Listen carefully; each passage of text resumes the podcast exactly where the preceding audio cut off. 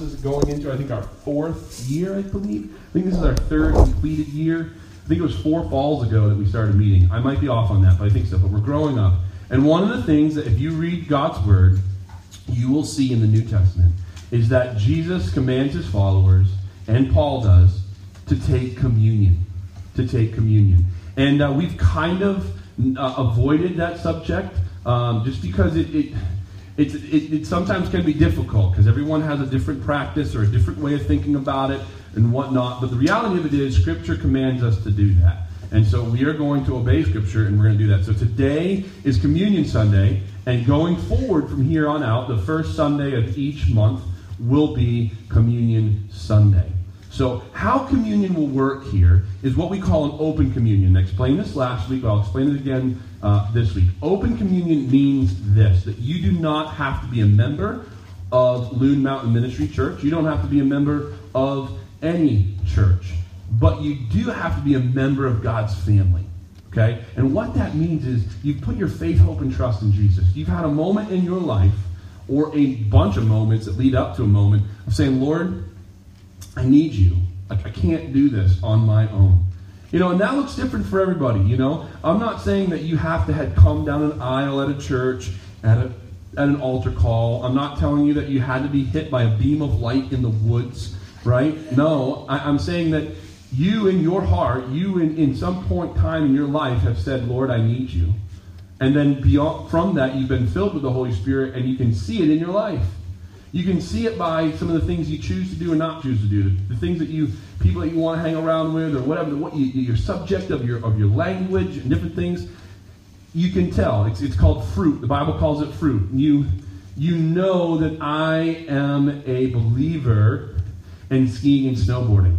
You know that about Marcus. Why? Because the fruit of my life will tell you that I am a skier and a snowboarder. Just go into my garage. You're like, whoa. There's a lot of okay. You know, Heidi and I and the kids, we're gonna go and, and do just Christmas with us up at Sugarloaf tonight and tomorrow night. And I packed the car last night. There was two pairs of skis for every kid, a snowboard and skis for mom and dad, and two pairs of boots for Abishai. It was like, wow, we are a skiing family. You know, so you see the fruit of it in our lives. As a believer, uh, Galatians 5.22 tells us that that fruit isn't ski boots and skis and poles and wax and sharpening equipment. That fruit of a Christian is love, joy, peace, patience, kindness, gentleness, self-control. Did you hear me say church attendance? Did you hear me say, you know, voting a certain way or listening to certain music or, you know, wearing certain clothes? I didn't say that. The fruits of the Spirit are love, joy, peace, patience, kindness, gentleness, goodness. That is the fruit that says you're connected to the vine. Jesus says he's the vine. You and I are the branches. The fruit of the Spirit is what comes out of that. Do you have to be perfect? No. Because if we had to be perfect, none of us could take communion. Because there's some other fruits, other fruits in Marcus's life. I'm not a very compassionate person. I'm not a very patient person, right? I had to work on my patience on that 36 hour car ride to Colorado, huh? True? That was an awesome car ride. Here's the thing though when you're driving the church van, it says God Community Mountains on the back window. So anytime you get lost and have to cut somebody off to make it to the road that you're looking for, anytime you get in the wrong toll line and you're like, oh no, I'm in the wrong toll line, I can't go if we just would go through and be like, God Community Mountains, baby! Because you're like, man, I just cut this person off and they're looking right at God Community Mountains. You're like, oh, sorry about that, God Community Mountains. So that became our like new th- saying whenever something happened where, I don't know, somebody hit the rumble strip in the middle of the night, that will wake you up. You know? Like, because you're trying to get some good sleep because you've like driven forever and all of a sudden you hear that we just go, God Community Mountains, baby! You know? Oh, GCM. There was this one time. It's crazy. When you go out to Colorado, you go straight till you hit, you know, Chicago. Then you take a left and you hit Des Moines, Iowa. From Des Moines, Iowa to the Rocky Mountains, the road does not turn. It doesn't turn. It is one thing, and what's beautiful about it, it is 80 miles an hour. So we were coming into Colorado. We were all super exhausted. And one of the guys from Vermont was driving. And I think at one point in time, I was the only one that was staying awake because, like, I knew where my uncle's house was, where we were going. And I'm in the back seat. And all of a sudden, I look up and there's a car in our, in our slow lane. We're in the slow lane. They're doing like 40, and we're doing like 80. And we're catching them at a rapid rate, and he is not changing lanes, the guy that's driving. And it was one of those things where I wanted to be like, Josh, change lanes, but I couldn't say anything. All I could do was go, hey, hey, hey, hey. You know, he's like, oh, you know, everyone's like, oh, you know. And I was like, God, community baby. But how incredible is God? I mean, we went 70 something hours in the church van it had no more of a hiccup than a hiccup. It was great. God is so good to us. Enough about all that, but I just like bragging on God. It was really, really cool. Okay, so back to communion. Communion Sunday. We went all over the place, I know there. Communion Sunday. So that's how we're going to practice communion. It's an open communion, and this is how we're going to do it. At the end of the service, we're going to, we're going to Drew and the team's going to come up and play a song. It's during that time we're going to transition over to the tables over there. On the tables, there's going to be a vase of grape juice and a vase of wine, and then there's going to be a basket of bread. There is a basket of gluten free bread. So if you're a gluten free person, look for the gluten free bread. Um, and we will do communion as a family, as a church family. So serve one another. Serve your own family, pour a glass for somebody else. The grape juice is in the plastic containers the wine is in the glass containers. Just so you know the difference, they look identical um, in color. Bla- uh, plastic containers is grape juice. Uh, glass containers is is the wine. Um, and that's how we're going to do it. And here's the thing: if you are uncomfortable with communion, that is okay. We don't want you to feel like, uh, I can't come here, or it's weird, or I have to. No, that's one reason why we've kind of been avoiding it for a while. We we understand that not everyone's comfortable with this practice, and that's okay. And so that's why we have opted not to do it at the front or not to pass it out in the chairs. We've opted to kind of create a transition. And if it's something that you're like, nah, I'm not really comfortable with, that's okay. Like, make your way out or just hang in the chairs. We're not going to make it weird. We're not going to make it weird. Today, there's no lunch afterwards. We're going to be fasting for Billy and praying for Billy. But um, there's no lunch afterwards. But typically, there'll be a lunch to follow, and you can just continue to be at the tables and hanging out. Um, but you can serve your kids, serve your neighbor, and I will come over there. We'll move over to that trend there. I will move over there, and I will lead you guys in communion. Um, I'll talk about the bread, the breaking of the bread, and the taking of the cup. This here um, is one of the famous pieces of scripture for communion. It's from Luke chapter 22, verses 14 to 20. It says, When the hour came, Jesus and his apostles reclined at the table. And he said to them, I have eagerly desired to eat this Passover with you before I suffer. For I tell you, I will not eat it again until it finds fulfillment in the kingdom of God. After that, he took the cup. He gave thanks and said, This is the divine, this is, take this and divide it among you. For I tell you, I will not drink again from the fruit of the vine until the kingdom of God comes. And he took the bread, gave thanks, and broke it, and gave it to them, saying, This is my body, given for you. Do this in remembrance of me. In the same way, after that, he took the cup, saying, This is the cup of the new covenant in my blood, which is poured out for you. Here's what I want to focus on today Communion Sunday.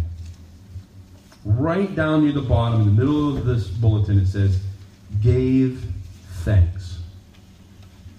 The, the table of the Lord in the traditional church is called the Eucharist. And you know where that term comes from?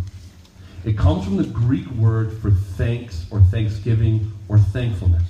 The Greek word for thankfulness or thanksgiving is Eucharisteo. And it is mentioned 72 times in the New Testament. What is so incredible about the fact that the traditional church calls it the Eucharist is that this is where we remember and give thanks for what God has done. And I did not understand the power of thanksgiving, right? Until I read this book called A Thousand Gifts by a lady named Ann Voskamp. If you haven't read it yet, I highly suggest it. She's a difficult read because she's super artistic, but just kind of get into it. It's incredible.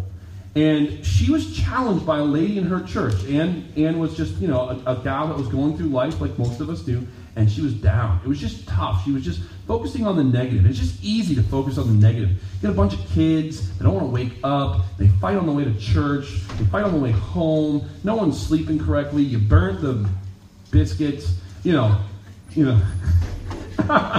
you know, you can just easily start to focus on the negatives. I, you know, I, I was sitting with Heidi the other day. We were in our living room. I mean, this absolute gorgeous living room, fireplace, Christmas tree, children, and I was just grumpy, just wicked grumpy.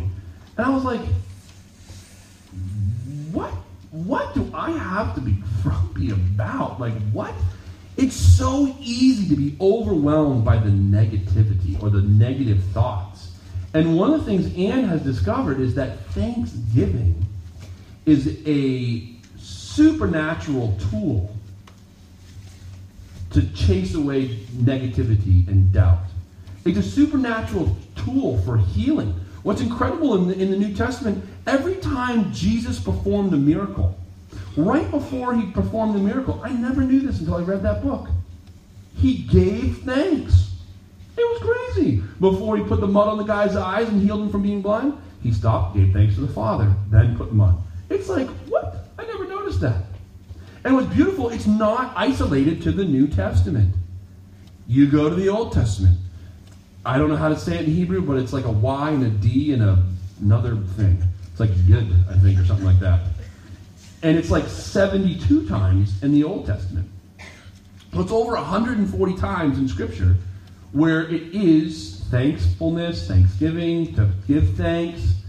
And it's a big, big element. It's a big part. And what's cool is in 1 Thessalonians, Paul tells us it's the will of God. I don't know about you, but there's a lot of times in my life that I'm like, hmm, I wonder what the will of God is in this. says in 1 Thessalonians, the will of God is to give thanks. You know? So our dear friend Billy, he is working on giving thanks in this situation. You know? Our dear friends that are going through some difficult times are working on giving thanks in those situations. And this lady encouraged Ann to start, start giving thanks. And she gave her a notebook and said, I want you to write down a thousand things you're thankful for. And at first it was like, well, I'm thankful for my husband. I'm thankful for this day. I'm thankful for my church. I'm thankful for my car. I'm thankful for my house. Those are all good things. But that's what we all do, right? But you can only do that up to probably about 50 or 60. Then you're like, oh my goodness, I still have to get to a thousand. This lady challenged me to get to a thousand. That's much more difficult. You have to kind of get minute. And then she started getting thankful for things like this. This is crazy.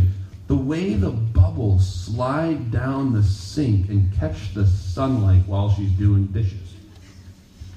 That got weird. She just went into a new realm, a new dimension. Who goes there while they're doing dishes? I don't. I'm like,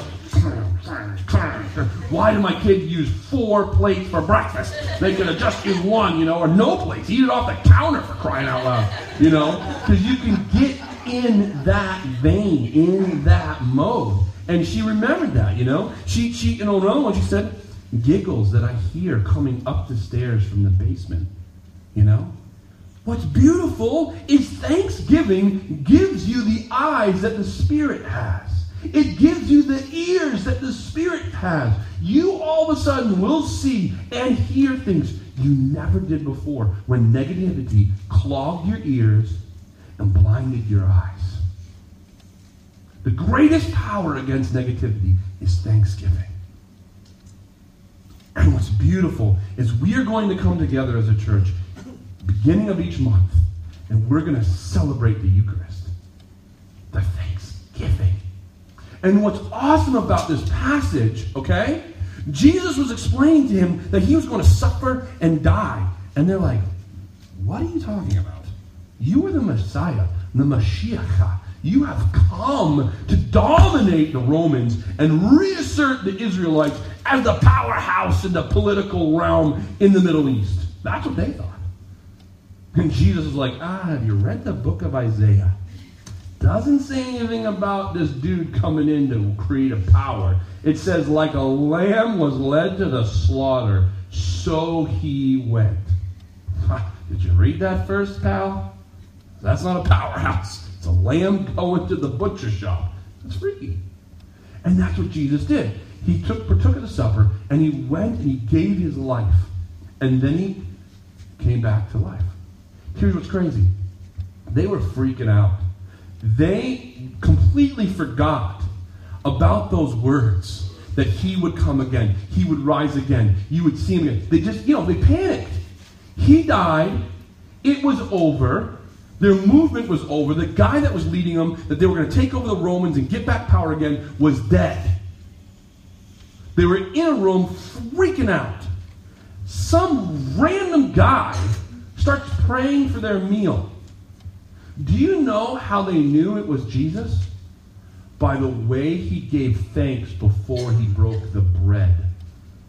I can imagine that moment where a disciple's heart is just in the tank they don't believe. They just don't know what's going on. They're too afraid to even go out in the streets. They don't know where they're going to turn to next. They're afraid that they're going to die on a cross. They're afraid that they're going to get hurt. They're afraid that they're going to. They're just. They're afraid. Everything they put their faith and hope in the last three years was just gone. And then all of a sudden they heard something familiar. And what's beautiful about the way Jesus gave thanks the night of the Last Supper, I would have thought this is the first time that he did this. Now, this is the first time that he said, This is my body and this is my blood. That was weird. If I was just hanging out with Jesus for three years, he gave thanks the same way every time he drank, he, every time he drank, and every time he ate. He gave thanks. And what's beautiful about it is it would be just like a son coming into the kitchen and getting something from his father. I love it. Jesse all the time comes in, can I have a snack? Open the cupboard. He's after you know after school. They're wicked hungry. I get a snack down. Thanks, Dad. Boom, out the door. Thanks, Dad. Thanks, Dad. They heard this guy say thanks, Dad, in a way they had not heard Thanksgiving given before. Now they had prayed for their meals for thousands of years before Jesus showed up. But it's very like, no, thank you for the and amen. And they'd go right to eating. All of a sudden, this guy shows up and just makes it super personal. Hey, Dad, you're so good. Man, this is great pot roast. Thank you, Lord. Very good. Thank you for potatoes. Thank you for carrots. Thank you for beets and onions. Thank you for corned beef. Thank you for slow cookers and grandmas. Thank you. You know?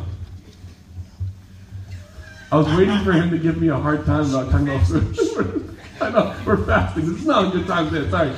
Um, and so all of a sudden he was giving thanks in a very personal way that was really interesting and unique and new. And then he died, and it was like whew, silence. Everything was over, and they were so confused. And then this guy shows up. And there's rumors that he's not in the tomb anymore because the, the women came home and like, He's, he's, nothing's there. Someone took him. Someone took him. And they didn't say he was risen, they said someone took him. Someone's stolen the body. Someone's vandalized what means a lot to us. Right? And then a couple of chapters later, some guy shows up and prays for the meal. And it says, he gave thanks. And it says, and when he gave thanks, they recognized him. I can only imagine he didn't get done that prayer. It wasn't like he got to amen. He started giving thanks for the bread, and they literally jumped out of their seats and like, Jesus! What? You're real what? And then there's like big like, you know, and he might have been like, whoa, I haven't gone to my dad yet. Whoa, whoa, whoa, don't touch me. I haven't gone to dad yet. You know? And so it's his thanksgiving that makes them recognize him. There is power in thanksgiving. And so when we partake of the table as Loon Mountain Ministry, the the, the, the foundation of it is what Jesus did give thanks. Give thanks. And what we're giving thanks for is that the Son of God chose to leave his heavenly home. He chose to take on mortality, taste something he was never supposed to taste before. Things like sneezing, coughing, dry skin, you know, dandruff, and ultimately death. All of the things that are results of the fall. All the things result of the fall. skinny knees, headaches. I mean, the Son of God probably had a stomach ache. That's crazy. Said he was everything in the likeness of man. So I got to believe that he had a headache once in a while. And it was usually probably because of Peter. I love Peter. I am so much like Peter. You know, not only do I put one foot in my mouth, I put the other one in a couple hands.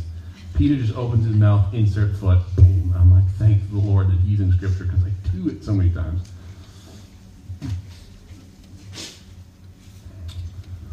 Like I said, you don't have to be perfect. When the Scripture said they do not come to the table in an unworthy manner, people freak out about that, and rightly so. What was going on historically at that time when Paul wrote that, we talked about it last week, was that the rich people, the rich people in the church, were taking precedence over the poor people. And they were getting to go first at communion. And they were getting to get the best communion. And a lot of times there wasn't any communion left over for the poor people. that is taking communion in an unworthy manner. I don't want you to sit there and be like, well, I'm a, I'm a sinner. I, I can't I can't take communion. Do you know Jesus? Have you put your faith, hope, and trust in Him? Remember we talked about it? He's the one that makes you gorgeous inside. Not your efforts, not your church attendance, not how well you know the Bible. It's your faith. And not your faith in anything else, but your faith in Jesus alone. It cleanses you from the inside out. And we're coming to the table today to give thanks for that. To remember it. To give, to give, to give thanks. And we, we invite your children. So uh, when I get done praying here, okay, we're going to move into a time of, of, of Drew and the crew singing the song that's when, um, while I'm praying here, maybe if those that were going to set up communion, like Owen and uh, Amelia, if you guys could kind of clear that table back there, then the lady's going to bring it. It's going to be on those three tables. There's going to be on each table uh, two pitchers, one of wine, one of, of grape juice. Remember, plastic grape juice, glasses wine. Will be a basket of bread. Um, there will be a gluten-free bread basket somewhere. There'll be three tables there. I would like, as a congregation, don't feel like you got to go specific places. Just come around the table, 360. Don't just kind of come on this side. Go around the table, 360. I want you looking at each other. There's a reason why it's called communion with unity, right? Yes. Should there be a time when you talk to the Lord? Totally. And maybe while I talk to him right now, you can talk to him in your heart. Thank him. Say, Lord, you know my heart. You know the things I've done. You know, you've forgiven me. I'm confessing to you. Um, and then uh, we will go into song. And if you have kids that you want to do this, yes, yes, that's okay. We want your kids to be a part of communion. Go find them in a place. And listen, if they goof off or whatever, okay, we're in this together. Yeah, we'll, we'll help you. If you need me to smack Sawyer upside the head, we'll do it. Yeah, maybe I'll miss Nick Jesse. no, we all have kids. I, so um, we, uh, you're just the most animated in the crowd, so I love picking on you. I love it. Um, well, sorry, got a little aggressive there on the high five. Um, so that's what that's what we're gonna do. Okay, all right, awesome, Lord. We're a family, God. We're here. And Lord, you've been so gracious to us to open the door to this building, to these people, to this town, to this mountain. You, you're just so good. Uh, we thank you so much for this opportunity to come to the table. And we come as a family. And we know not all of our family is here. Some are not here because of uh, health. Some aren't here because of travel. Lord, some aren't here because they're, they're part of the mountain community and they're waiting for that church service to start a, a month from now. Uh, you are good to us, and we have family everywhere because we have one God one Savior, and one Holy Spirit. And Lord, we are partaking of one communion. One communion. Today, God, we, we know that we're not perfect. And we know that we cannot be perfect based on anything that we can do or say. So right now, Lord, we put our faith, hope, and trust in you.